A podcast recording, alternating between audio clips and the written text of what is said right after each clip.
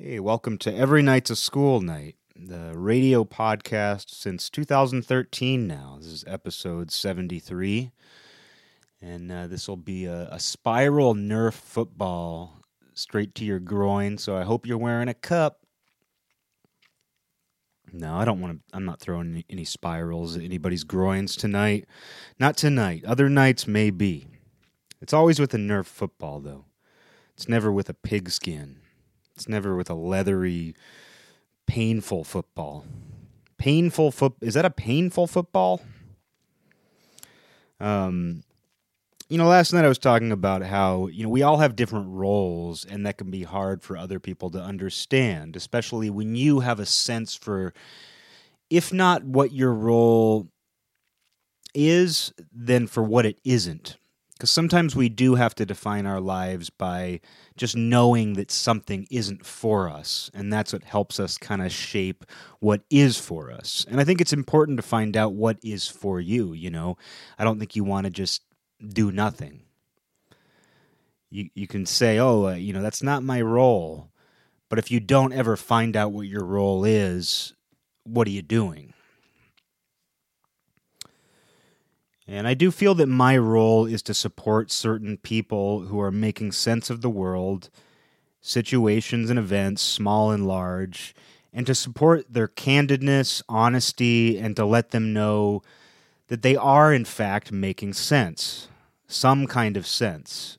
You know, whatever sense they can find. And if they can find it, we can find it. If someone else can find some kind of sense in this world, we can learn from that. And we're not all going to make sense in the same way, and sometimes it will be conflicting. But we have to acknowledge that maybe we are looking at the same object from different points of view.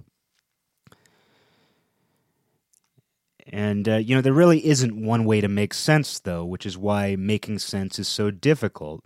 And it's why I can't, in good faith, give direct support to somebody who comes from a place of intense dogma and I feel that I always run the risk of becoming that way myself by even expressing myself at all. Because if you express yourself with any confidence, there's always the risk of one, coming across dogmatic, and two, giving the impression that you are more dogmatic than you are. And that might be something you're seeing in other people, you know, too. You might be misinterpreting their confidence as some sort of dogma. But uh, you know, I like people, and the people I'm drawn to are figuring it out. They are offering impromptu wisdom, and it's the way that impromptu wisdom intersects and diverges that makes something that I would dare call cohesion. And that's something that's it's it's a hard road to to go down and and it's an even harder place to get to where you start to realize that cohesion includes ideas coming together and diverging and moving apart from one another. And that can still be cohesive. There is still a, a relationship to those uh, between those things and that relationship does form something larger. And I, I would call it cohesive at least as cohesive as we can get in a in a natural world that produces carnivores yet in the absence of carnivores we have rot and waste. You know you think about how nasty and vicious being a carnivore is that you devour other creatures you you process their their meat and you just you get through you know you you tear through their gore you know? And and that's how you survive. That's how you build muscle. That's how you get by. And you know we are very detached from that you know being humans. We don't really see a lot of the gore. You know we even buy things pre-cooked. I mean most of the things i i barely ever even like cook my own meat in the oven. You know i buy a lot of like pre-cooked meat even. So i don't even really ever see the gore. But you think about the natural world where it's gory you know, it's lions tearing apart zebras. And it's this nature that produces carnivores, which seems cruel. It seems vicious. It is. And it's nasty too. I mean, I'm very squeamish. I can handle psychological darkness, but I've never been able to handle gore and blood and guts very well.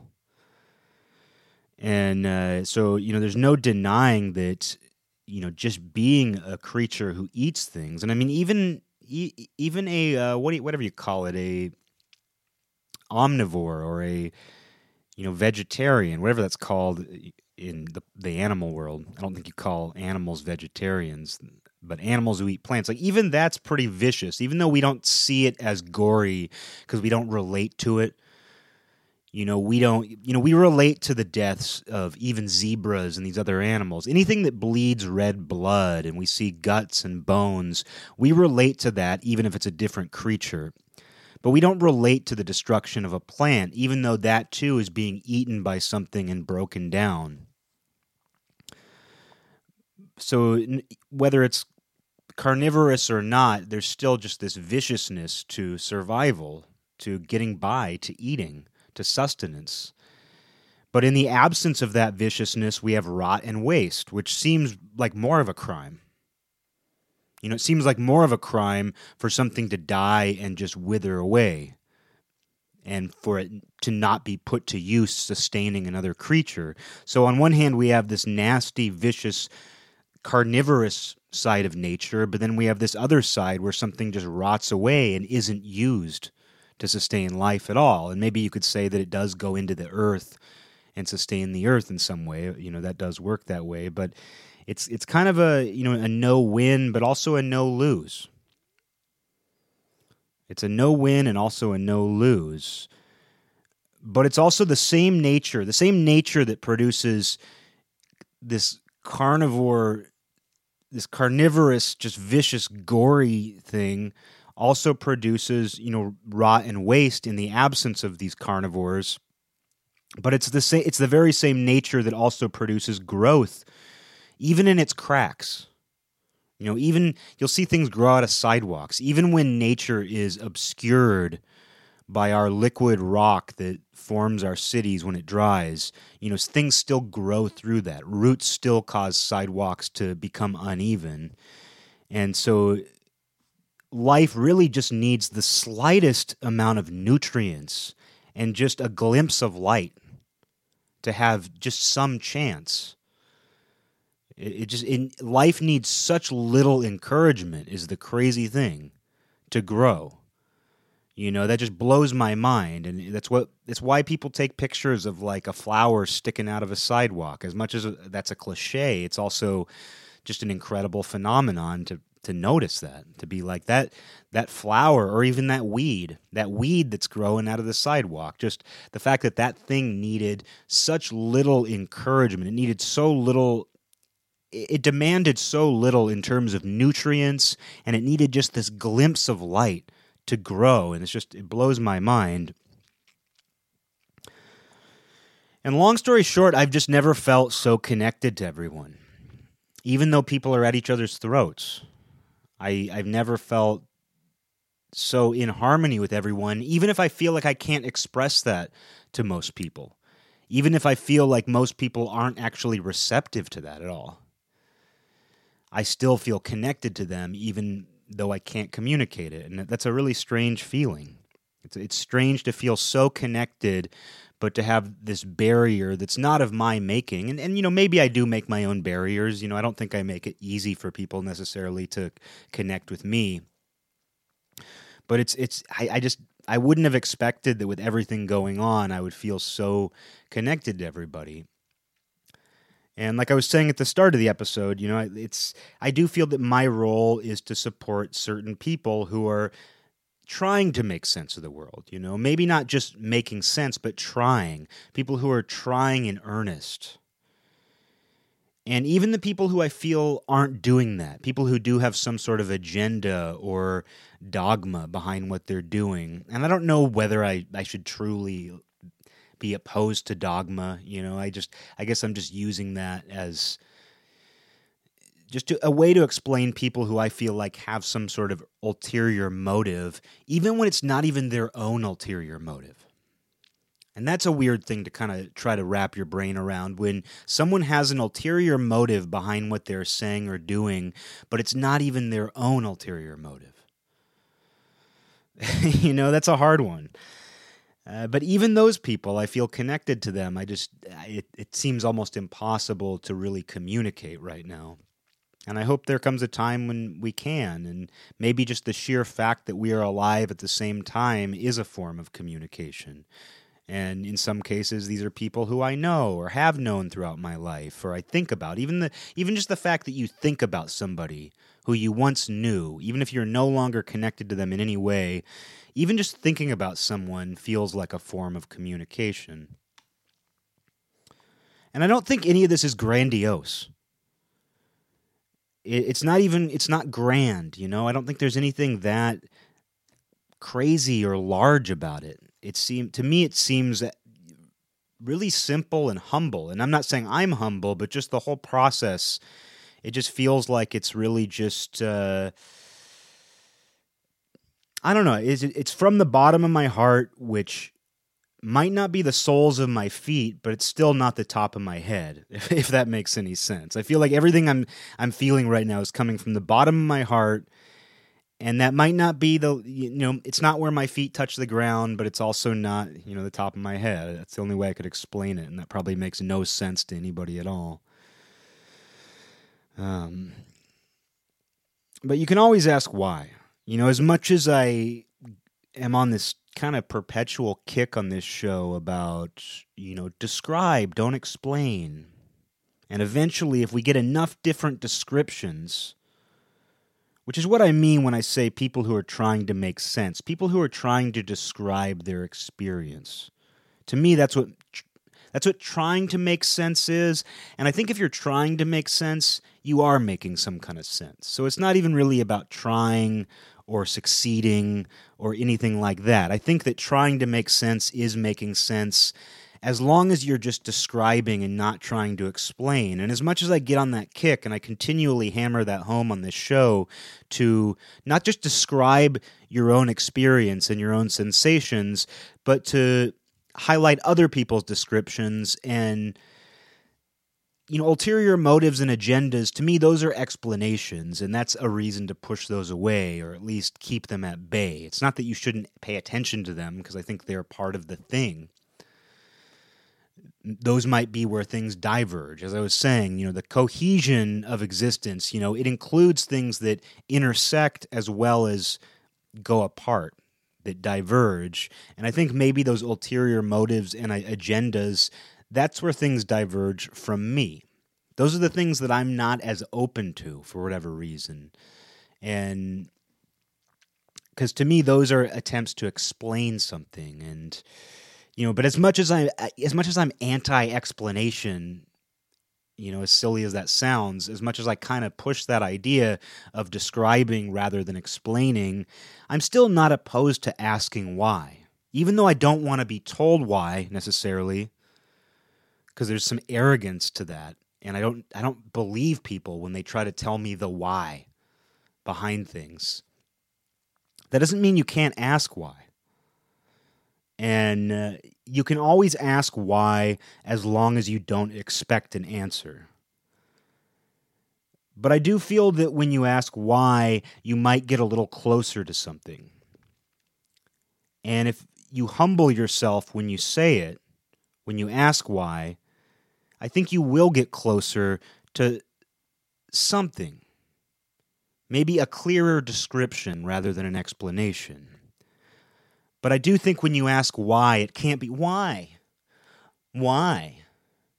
It shouldn't be a, even though it's a question, it shouldn't really be a questioning tone.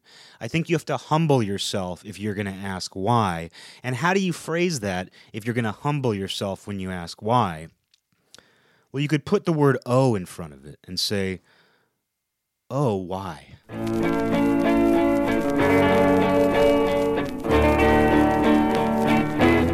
Oh, why?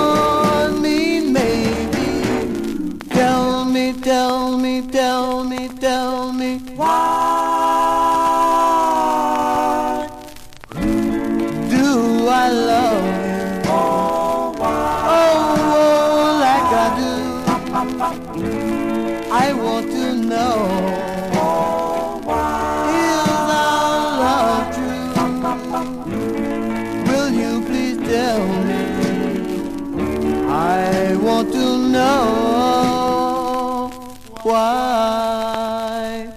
Why?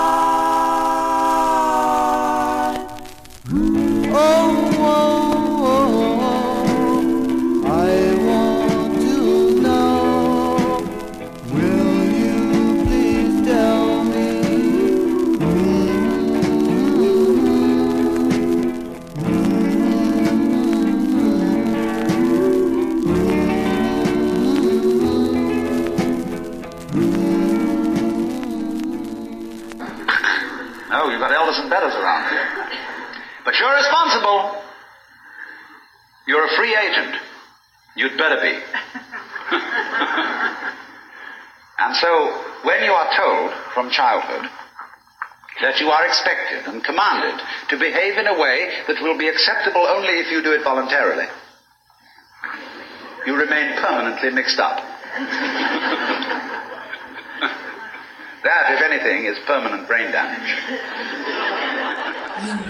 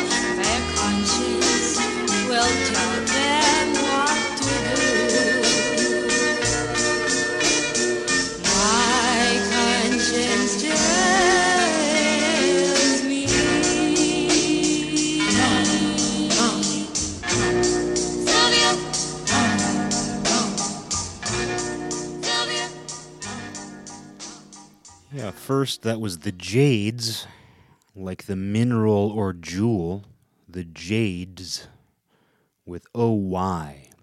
Good way to ask a question, OY.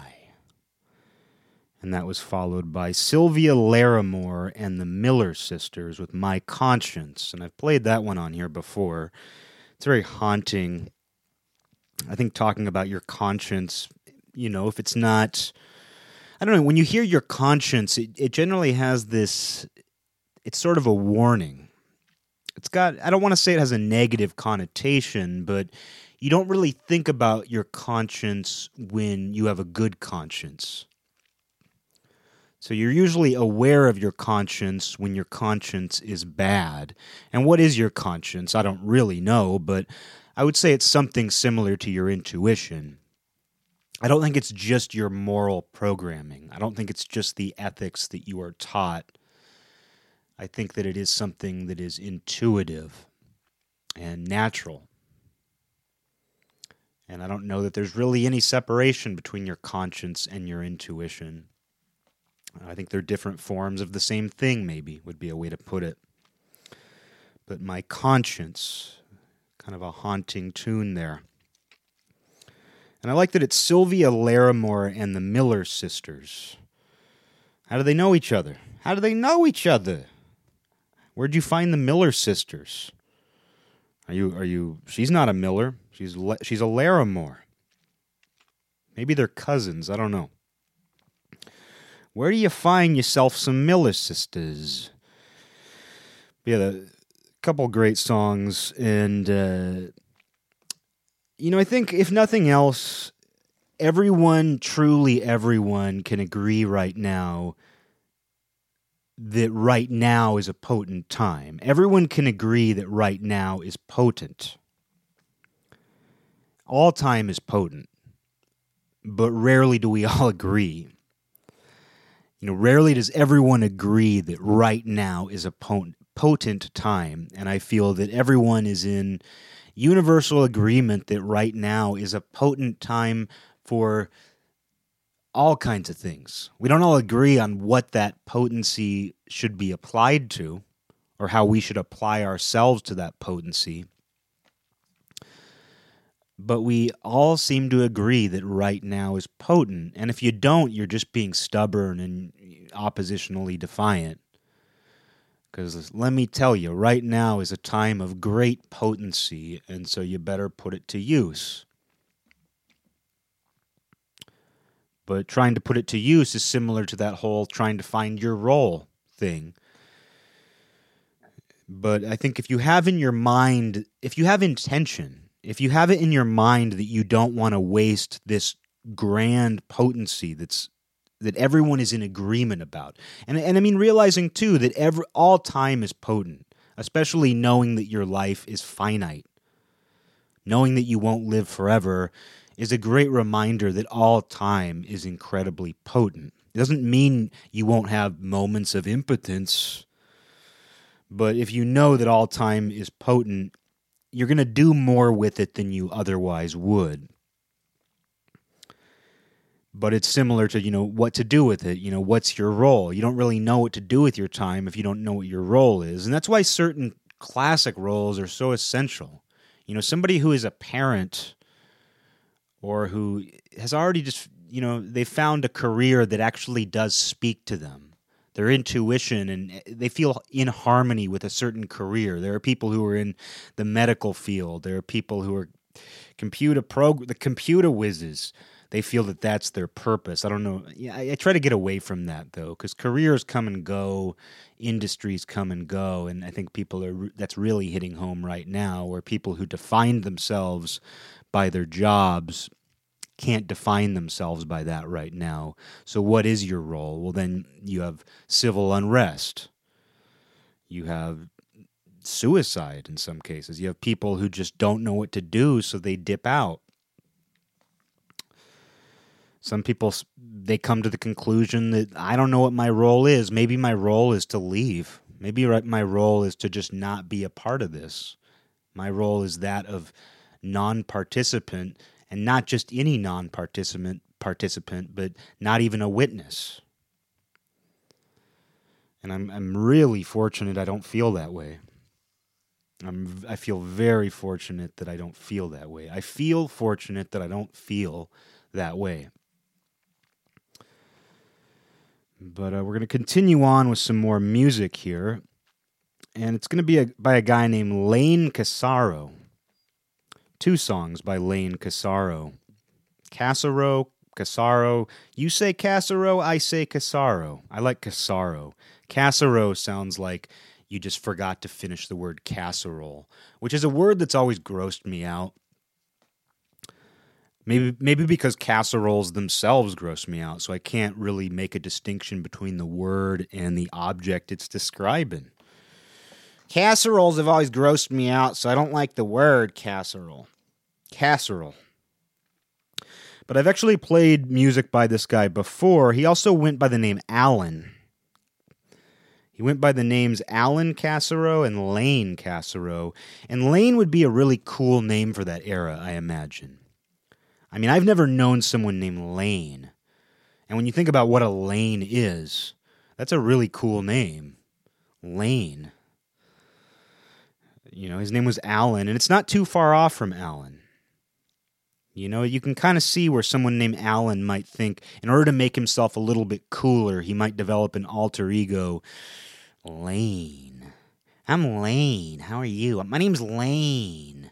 Or maybe Lane's his real name and Alan was just his attempt to sound more normal. But Lane sounds like a 1950s, early 60s American graffiti sort of name that you would give yourself in an attempt to seem cool when you're driving around, when you're hot rodding. Uh, but uh, so we're going to play two songs by him here. The first one is Love Ended Long Ago. And despite the title, I find this song very sweet. Love Ended Long Ago followed by Big Blue Beautiful Sea, and that's BBBS. It's what we call a BBBS, a triple BS, triple BS, uh, but a big blue beautiful sea, and you know it's got a little bit of that. I don't want to call it surfy. I wouldn't call it full blown surf rock, but when you hear the guitar, you can kind of you can imagine that even if you didn't know that the song was called Big Blue Beautiful Sea, you almost expect the lyrics to start describing a body of water, an ocean, or something like that. So these two songs are by Lane Cassaro, also known as Alan Cassaro. Love Ended Long Ago and Big Blue Beautiful Sea.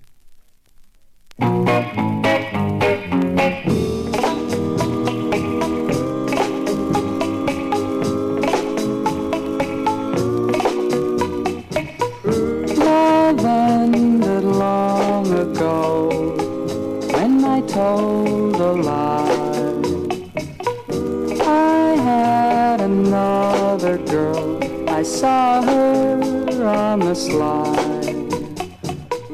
I was so cruel, I even played you for a fool. But I'm sorry that it couldn't work out right. I guess you'll never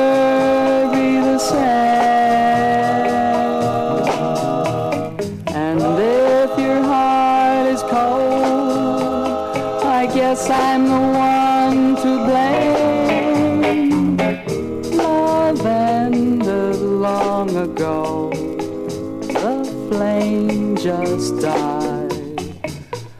I never told you so. I'd never make you cry. I was so cruel. I even played you for a fool.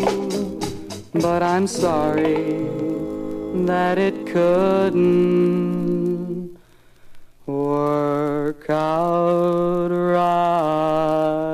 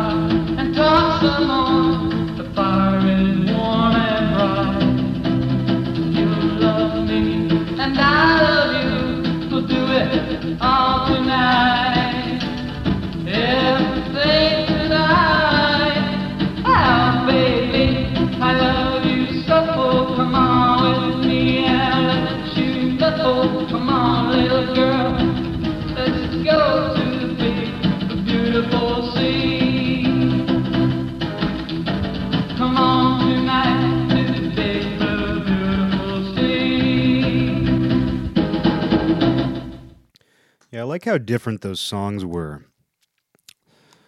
Like how they were both by our friend Lane Allen.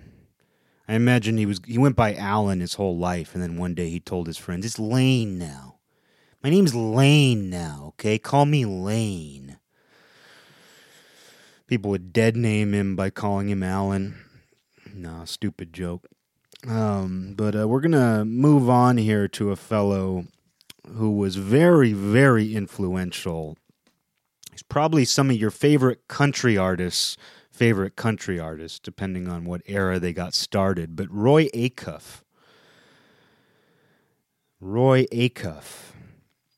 A C U F F. And, you know, I'm pretty ignorant when it comes to country music history and the lineages and the regional sounds and all of that. And every once in a while, I'll talk to somebody who knows a lot about it, and I realize just how out of my league I am. But Roy Acuff is a guy who I became aware of. I'd heard his name before, but I became aware of him reading Charlie Louvin's book. They talk, or he he talks. Although I feel like Ira is in that book too. In the same way that Charlie Louvin talked about visiting his brother Ira's grave and singing, and he felt like he, he could hear Ira harmonizing with him. He had sort of a supernatural experience. I mean, he, he really says he did, and I believe him because I think the Louvin brothers accessed some sort of supernatural energy, and I mean that because I've had my own just strange experiences, even just listening to their music. And maybe that strange experience is just the fact that I like it. You know what I mean? Maybe that's enough of a strange experience is that these people are making this sound and I just like it. But in Charlie Louvin's book, he talks about how Roy Acuff was a big influence on them. And not just musically, because you know he was in an early part of the Grand Ole Opry Roy Acuff was, but they talked about how he would drive around in, in, in his fancy car for the for that era. I can't remember what kind of car it was. I'm not a car guy. I'm not a car guy, okay? Um, but uh, and they saw Roy Acuff drive by once, and they were just so impressed by his car. And you think about that that he was this very influential. And he was influential in the business too. You know, he was a behind the scenes guy as well as an important performer but how just seeing his car drive by was, you know, speaking of supernatural moments, that was a magical moment for the Louvin brothers and actually influenced them. It made them want to, you know, hit the road and, and become, you know, musicians, make something of themselves. It gave them an idea of what their role should be. You know, really, it really did. That's kind of the way Charlie Louvin put it. Roy Acuff kind of gave them an idea, visual for where they wanted to go and I don't know a whole lot about him, but I bought this record on a whim. I bought this 45, and I'd never heard it online or anywhere else. And when I got it and put it on my record player, it just blew me away. I'd never heard somebody sound this way, and I still haven't. I, this song is just so unbelievable to me. His voice, it is, it is just so out there and it's Roy Acuff and his Smoky Mountain Boys. Not the Smoky Mountain Boys, but his. These aren't just any Smoky Mountain Boys, but Roy Acuff's. They belong to him. They're his. That's in the name. His Smoky Mountain Boys. And the song is called Searching for Happiness. And it really, oh man, it just, it is so raw and so beautiful. And his voice is so strained but powerful I just feel you can just feel his vocal cords stretching, and I don't need to. I just need to play it for you so you can hear it for yourself. It's just something really unique and, and special. And at some point, I'm to really need to do a Roy Acuff dive and just go through his work. Because if there's other stuff like this, or if it's different, and just knowing what an influence he was on the Louvin brothers, you know, one of my favorite groups, and the influence he was on the industry as a whole while being this raw. That is something special. and searching for happiness too. I feel like this song really sounds like the title. It really sounds like the idea behind it. It sounds like a search for happiness. I've been blue all day, thinking sometime I'd run away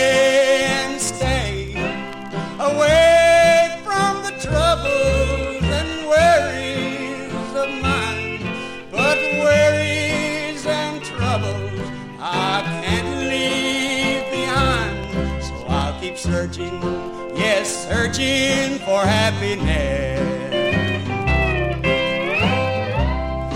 When you're alone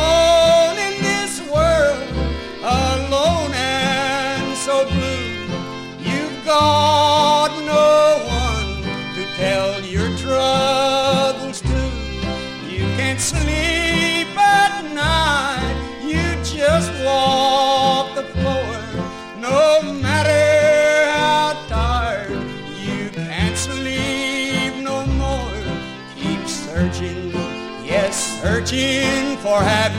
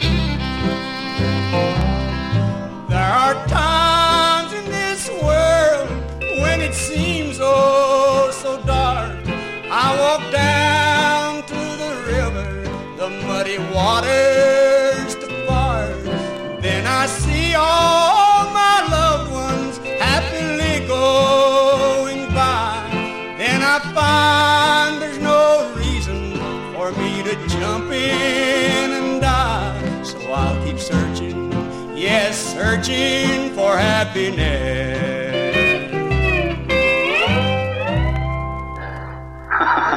See? That's the game we're playing. We can make all kinds of complexities out of that, and really, in a way, have enormous fun. But once anybody sees through that, well, we're frightened.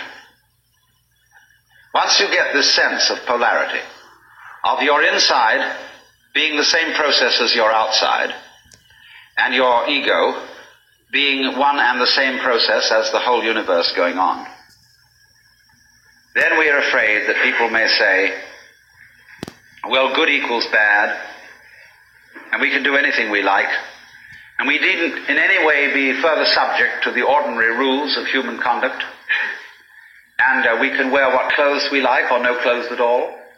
We can have what sexual life we like. We can do anything.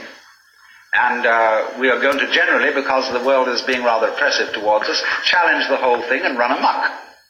And a lot of people are doing just exactly that.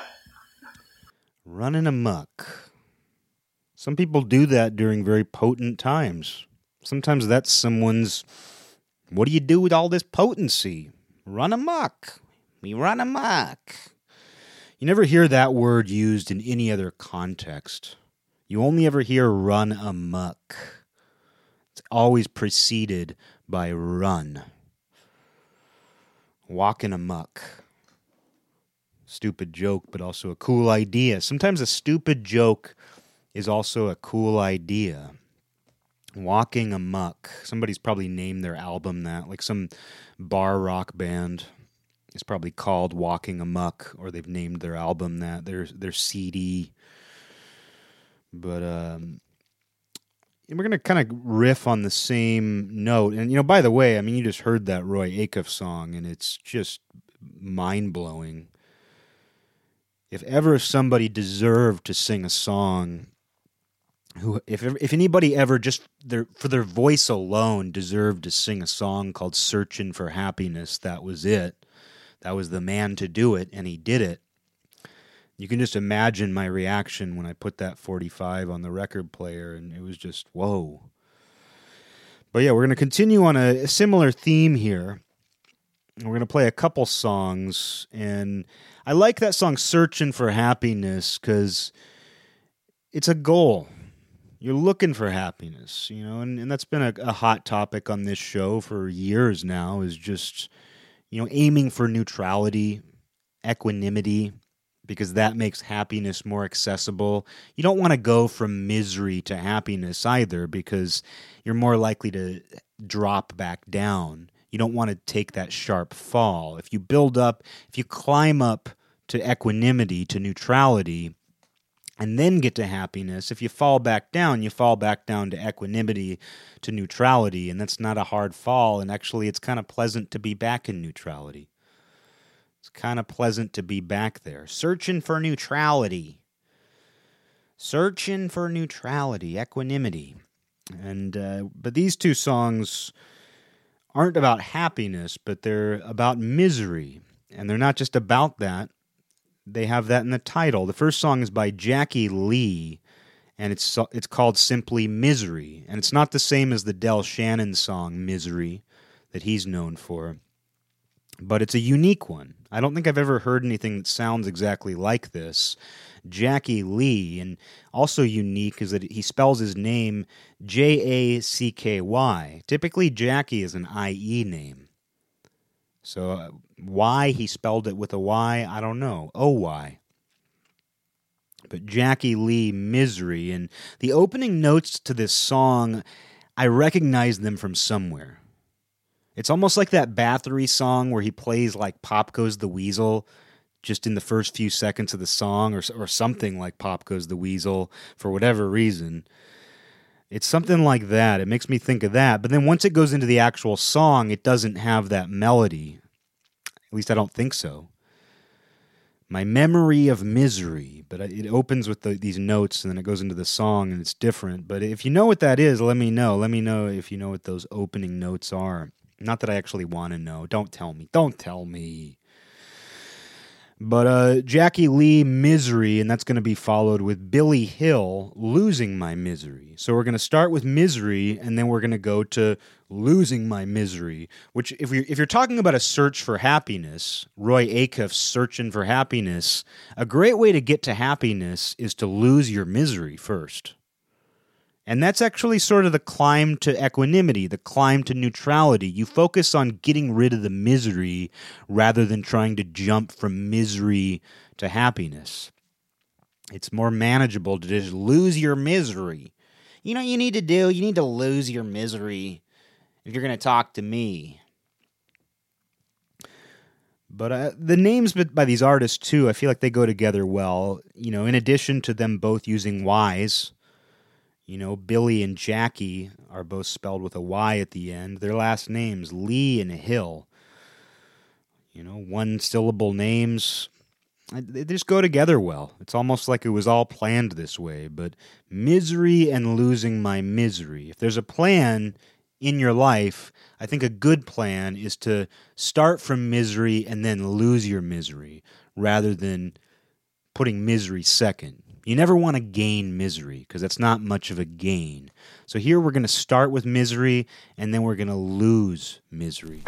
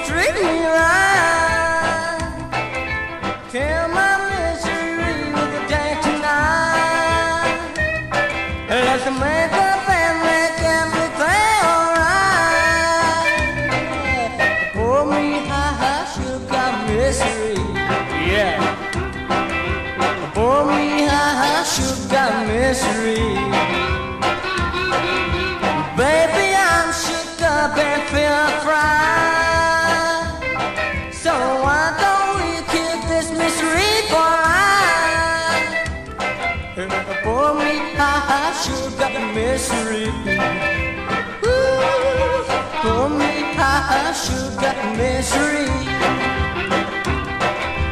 For me, sure got misery. Because this is a description of anxiety. Anxiety is the fear that one of a pair of opposites might cancel the other. Forever. And if by any chance, by any means, you find out that that is not so, you have an entirely new attitude to what human beings are doing, which may be very creative, but which also may be very dangerous. You see through the game. The game called White Must Win. Because you know that neither black nor white are going to win. Because they belong to each other.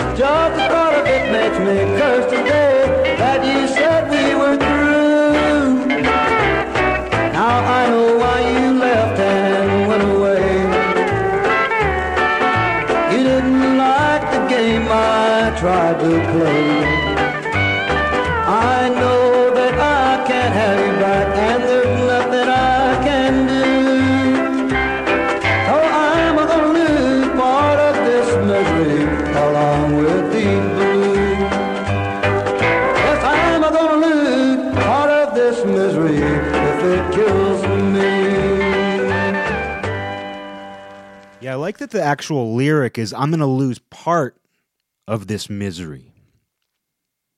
You know, I was talking about how just the idea of losing your misery is a much more manageable goal than trying to say, I'm going to be happy. I'm going to be happy. So just trying to lose your misery is a manageable enough goal on its own, but then saying, I'm going to lose part of this misery, that's even more manageable. And there's also something very profound and wise in that. In the, it's kind of accepting that there will be an inevitable amount of misery in my life that I can't get rid of. So if I can just get rid of part of it and accept that there's still going to be some misery, well, there's some relief in that, and that relief alleviates even more misery. So interesting. And I also, of course, love the lyric I'm going to lose part of this misery if it kills me. I'm gonna lose this misery if it kills me. You know, it's a good idea though. It's like uh, if you're gonna die, if, if there's some way that you're gonna die, you know, it'd be great on your tombstone if it said he died losing his misery. this man died. It's like the Oregon Trail when you played Oregon Trail as a kid uh, in school. Did anybody have Oregon Trail? Not to be some like, hey, you remember school in the '90s? Not to be one of those guys, but still, like, did anybody actually have that game at home? Seems like one of those games you only played at school, but you'd come across other people's tombstones and it would say, Here lies so and so, died of dysentery. But it's like, died losing his misery. That's awesome. I would like to die losing my misery. Um, but uh, the other lyric too that I like is I'm going to move to the other side of town because that's something we try to do so often. We try to physically move ourselves, and the quote "Wherever you go, there you are" comes to mind. It's a, it's a commonly repeated quote. Wherever you go, wherever you go, there you are. But it's such a true quote because people try to escape. You know, it's a very common thing when someone lives in a town or city and they're sick of their friends or they, they, they were in a breakup. That's how often is a breakup somebody's, you know, source of misery, some sort of romantic failure or a struggle to meet the right person. And so often people blame where they are and I I live in the town of Olympia, and it has it certainly has its ups, and it definitely has its downs. Certainly has its ups, and it definitely has its downs. But uh, it's this is a town that it's it's very insular and small. And if I had uh, if I had a dime for every time someone was like, "I hate Olympia, I'm gonna leave," and then they leave, and then they find that oh, guess what? Wherever you go, there you are, and you took your misery with you, and now that person wants to come back here. You know, it, it's just such a common phenomenon. I'm sure it happens in all kinds of cities and towns, but it's very common in this particular one. But it's such a, a common idea. I'm going to move to the to the other side of town, and things are going to be different. Oh well, guess what? You brought your misery with you.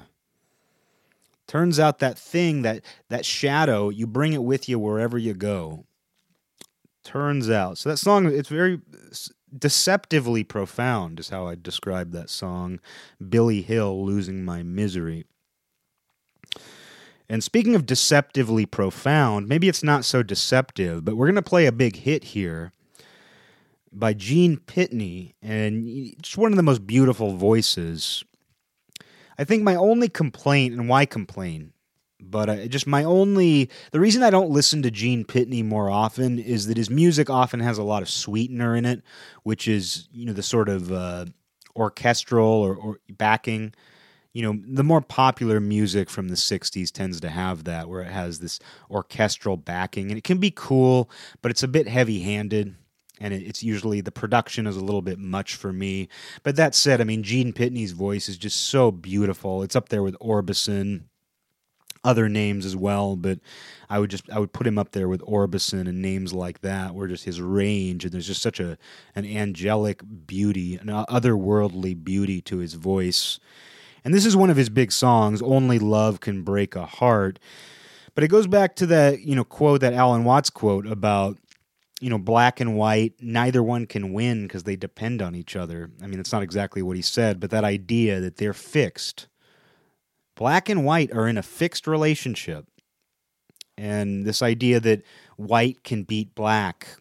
And of course, you can't even say those words right now at all without people thinking that it's some sort of racial reference. And how weird is that, just real quick?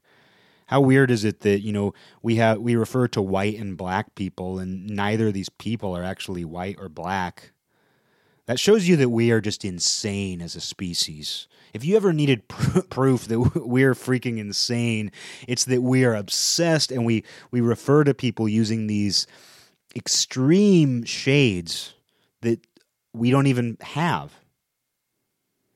You know, I mean the the northernmost European skin isn't pure white. Maybe there's an albino who you could say, but that's an exception. And then you know, even the, in the darkest parts of Africa, you know, uh, nobody's skin is truly black, even though some people's skin gets very dark. But yet we're just like black and white.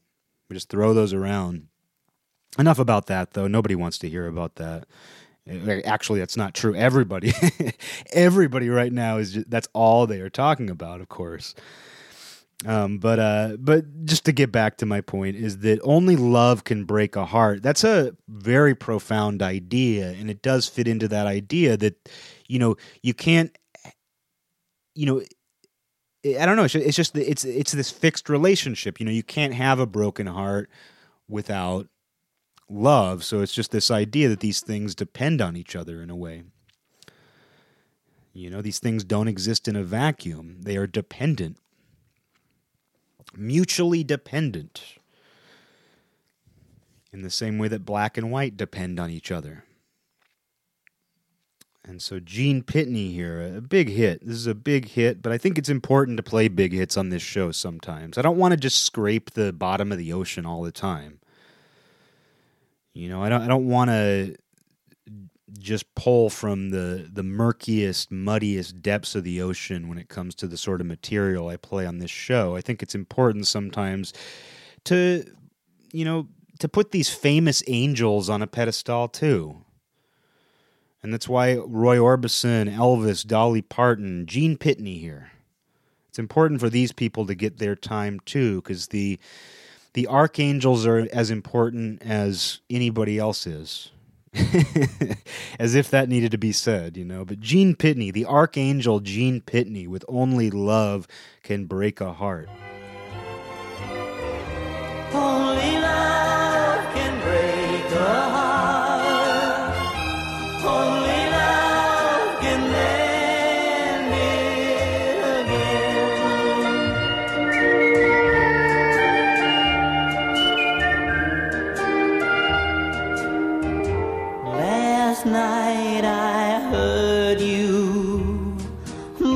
Darling,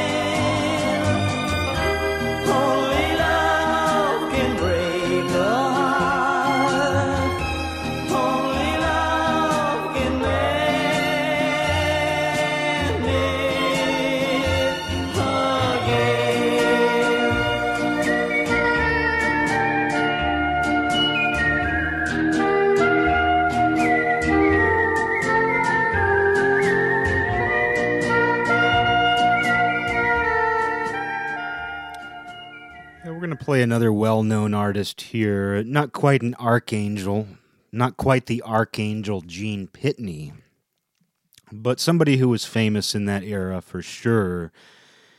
And that's Sonny James. And is that his last name? Or are those is Sonny sort of a prefix for his first name? Like I would be Sonny Eric. No, his last name is James. I don't know if it's his real last name. I haven't really, I don't know his full story, but uh, he had a, a big hit in the late 1950s, Young Love, which will probably be familiar to anybody who's a fan of that era. And I'm going to play that. It's going to be the last song in this Sonny James block. But I'm going to start out with just a. This song isn't deceptively profound. I don't even have words for this first song. It's called On the Fingers of One Hand. On the Fingers of One Hand. I don't know what inspired this. It's a spiritual song, that's clear, but not typically, it's not gospel, although maybe it would have qualified because it certainly gets holy in its own way. but I don't know where the whole. You'll hear what the lyrics are. You know, you'll, you'll hear it here in a second, but just I don't understand what influenced this, but I certainly understand the idea and the message. It resonates with me in some strange way. On the fingers of one hand, and it's a life and death song. And if I only knew Young Love and some of his other well known stuff, I, I wouldn't even think this was the same artist necessarily, but it is. It's Sonny James. And this is going to be a, quite a varied little block here. This Sonny James block. So on the fingers of one hand is going to start it out. And then Hey Little Ducky. And I guess I should warn you. I almost want you to just be shocked, but I think I'm going to warn you that. Uh, it's got a Donald Duck thing going on. Like there's something where men in that era, and I don't know if it's Sonny himself doing it, but men from that era were able to do a really good Donald Duck impression. There's not a single person my age who can do a Donald Duck impersonation. I had a friend's dad who could do it perfectly. His name was Bruce. And uh, one time he was picking us up from football practice, and just out of nowhere, he busted out this perfect Donald Duck impression. And it's hard to do that with your voice. You know, I like to do things to my voice. I could never do a Donald Duck impression. I'd die trying. It'd be sort of like Billy Hill losing his misery. I'm going to lose part of this misery if it kills me. I'm going to do a Donald Duck voice if it kills me because I love Duckburg. I'm for whatever reason Donald. I've had a, just a lifelong love for Donald Duck, and there's no irony to it. I just love Scrooge. I love Ducktales. I love the old comics, um, both the originals and then uh, I'm trying to think of his name, but this guy who was a really big fan of the original Scrooge comics redid them. And they're not as visually cool as the original comics, but they're still cool. And the guy was such a fan. It's always cool when someone's a diehard fan who does something just for the sheer love of it. So I have some of those collections of the the remakes of the original Scrooge comics, and they're always adventurous. They get deep into that exotica territory where it's like exploring the Incan ruins. There's even one where it's the I'm totally blanking on the name, but the the Finnish mythological story. It's very well known and it involves that strange object that nobody really knows what it is. But there's even a Scrooge comic where they do they recreate that Finnish mythological story. Um, but uh, hey, little ducky, I, I'm just warning you. It has a loud Donald Duck voice, and the guy's trying to get this ducky, little ducky, to help him get the girl. And if only I could get a duck to help me do that. No, I'm an asexual monk who's turning into an alien day by day. I don't. I don't need a duck to help me get any girls. I just. I'm. I want the duck. I'm not after the girl. I'm after the duck. But uh, so we go from this really interesting holy song on the fingers of one hand in this block to Hey Little Ducky, this very goofy sort of romantic song, to just a big hit, Young Love, just a classic late, mid to late 1950s teener ballad. Even though Sonny James was kind of old, even for that era, I think he was already well into his 30s when he did Young Love. But who's going to tell you about young love except somebody who's already been through it? Except for somebody who's recruited a duck to help them find a girl. To somebody who's been able to count their life on the fingers of one hand. On the fingers of one hand, on the fingers of one hand. Life can all be counted on the fingers of one hand. Count your little finger on the day you're born. See the fingernail, its protection from the thorn. Protection from the thorn of life, it shields you as you grow. The nail is a guardian until you're a child no more. On the fingers of one hand. On the fingers of one hand. Life can all be counted on the fingers of your second finger as you come of age. Right and wrong is clearer when you reach this stage. And when you meet the girl you love according to life's plan, the day you wed, you count the middle finger of your hand.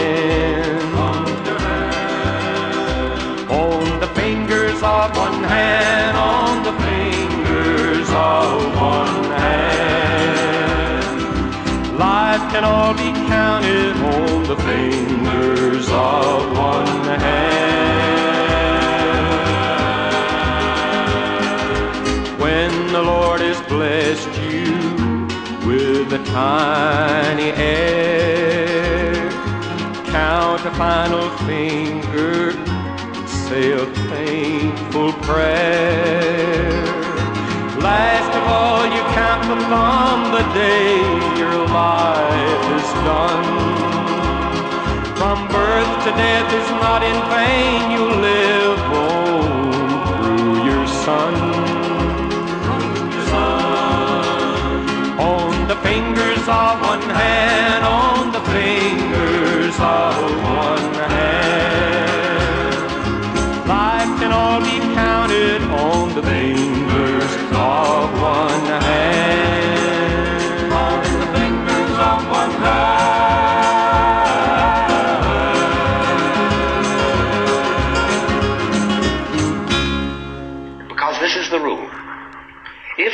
is dramatic, if the world, as the Hindus say, is a big act put on by the divine self, one of the rules of coming on stage is that you don't come on as yourself.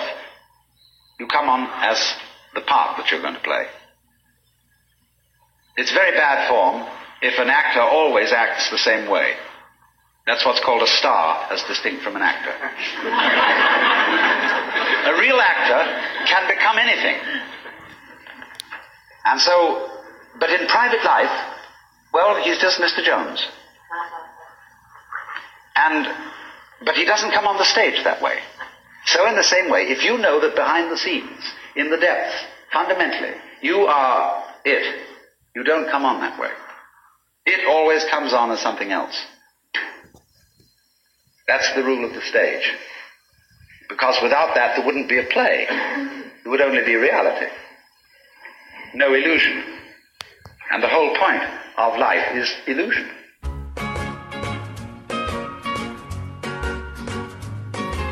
Oh.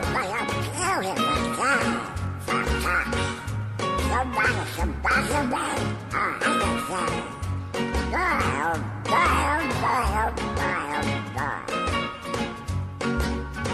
Hey, little ducky, What a rumor.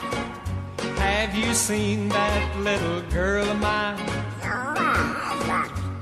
Mmm, she only left me yesterday. Now I fear that she has run away. Hey, little ducky, do you know what she looks like? No, I don't. Well, she has blonde hair and blue eyes that shine just like the stars up in the sky. Oh, boy. We had been going steady up till now. And little ducky, Yes, what happens now? I don't know. I need her loving and kisses too. Oh, ducky, please find her. Oh, please do. Hey, little ducky, do you think you can find her for me? Oh, I don't know. Mmm, she means a whole wide world to me, as anyone can very plainly see. Yes. Yes, sir. I do. Oh, sir. Hey, little ducky. Thanks for finding that little girl of mine. Mm, I'll promise you one thing today. She will never, ever go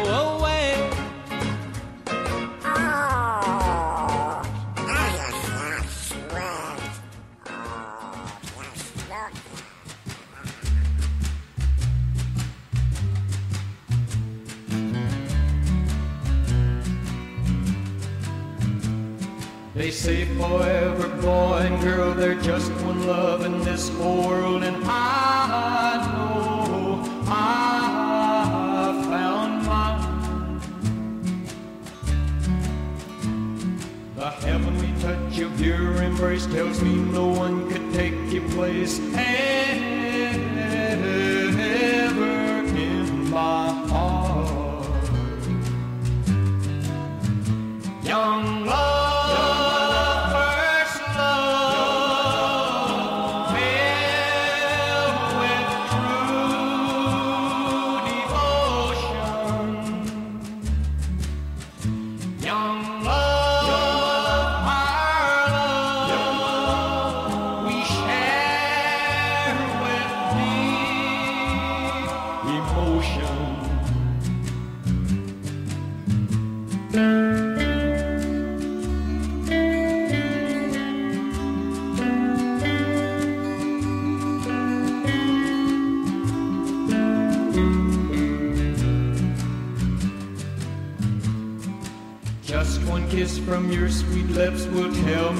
your love is real, and I can feel that it's true.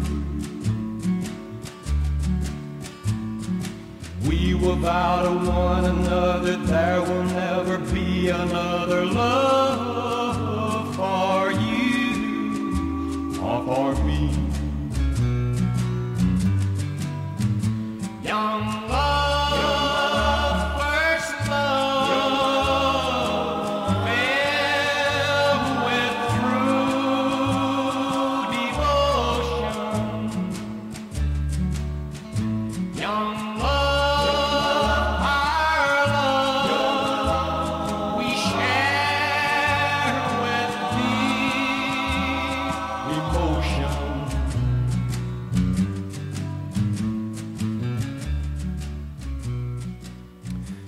hit upon the full spectrum there with Sonny James, from life to death to duck.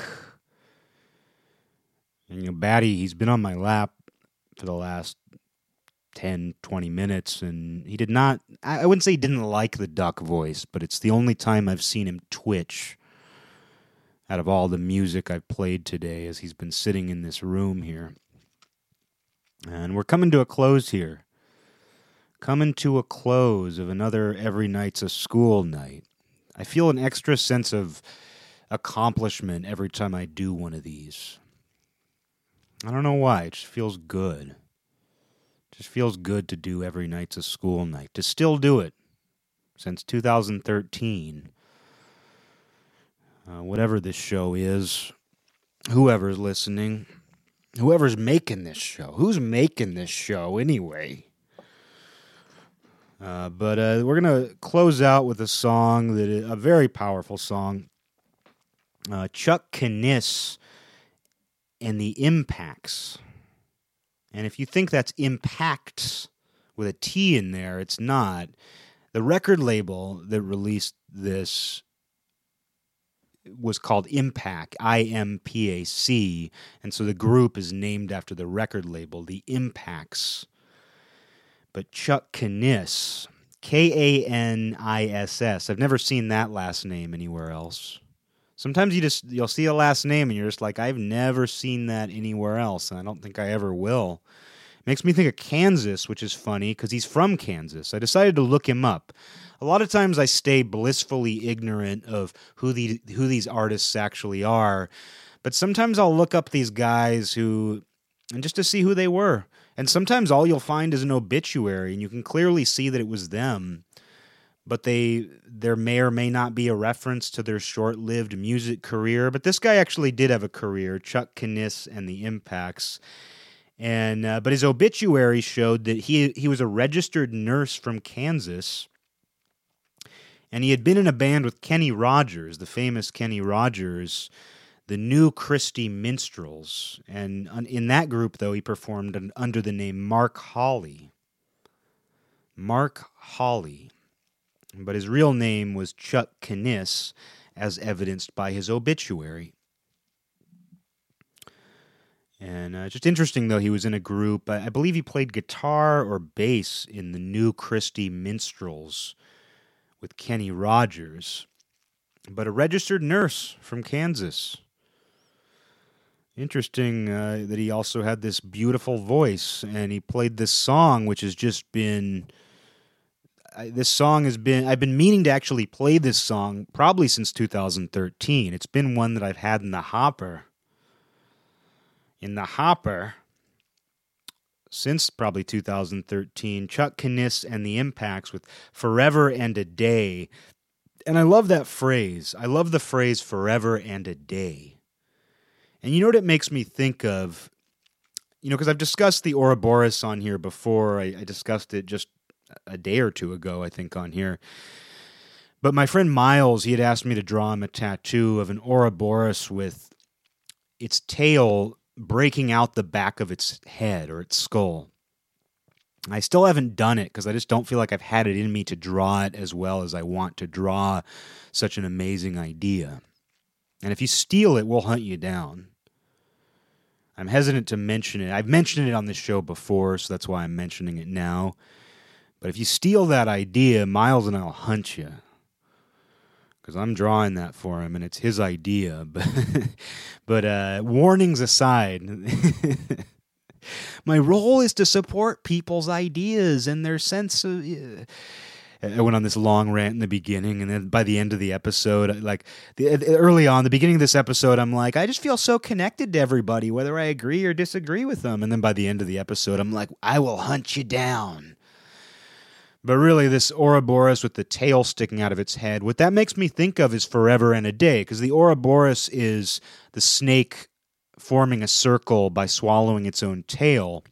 So that's forever. That's infinity. What the Ouroboros represents on the most basic level is infinity and just the eternal cycle forever. That is the Ouroboros represents forever. So what would be representative of forever and a day? What's what's beyond forever? Well, it's the Ouroboros with its tail breaking out the back of its skull. And the tip of that tail breaking out the back of the Ouroboros' skull is that day. The forever is the whole, the, the circle, and the, the tip of the tail breaking out the back of the skull. That's that extra day. And that's what Chuck Kniss and the Impacts are singing about here with Forever and a Day. I mean, they're singing about love, but when I'm talking about Ouroboroses, that's love too. An infinite resource. You know, if, if the Ouroboros represents an infinite resource, eternity, forever, that's love too, because love is that infinite resource as well that keeps things going. But forever and a day. Registered nurse Chuck Kniss, he's no longer with us. But, you know, may he live forever and a day, because this song captures that. This song transcends not just the circular nature of time, but it actually breaks through it. It's that tip of the tail breaking through the skull of Ouroboros, taking forever one more step beyond. Because that's possible too.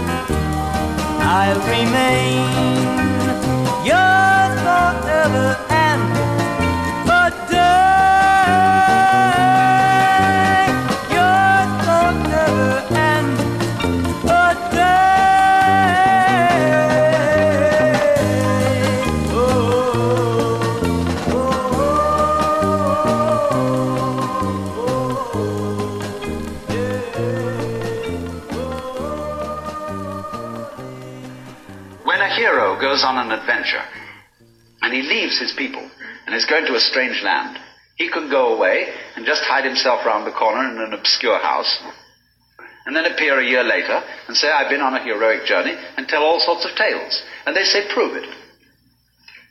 Because they expect him to bring back something, something which nobody has seen before. Then they believe you've been on a journey. So, in the same way, exactly, anybody who goes on a spiritual journey must bring something back. Because if you just say, oh man, it was a gas, anyone can say that.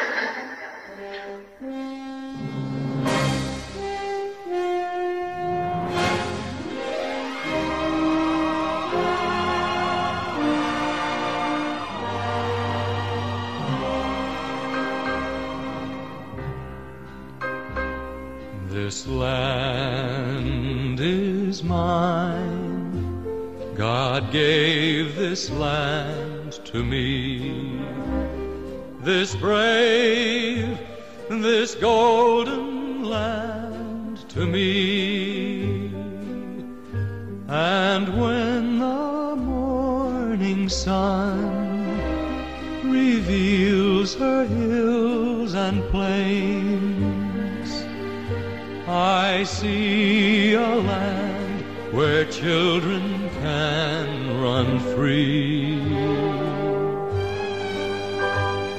So take my hand and walk this land with me and walk this lovely land with me. Though a man, when you are by my side, with the help of God, I know I can be strong.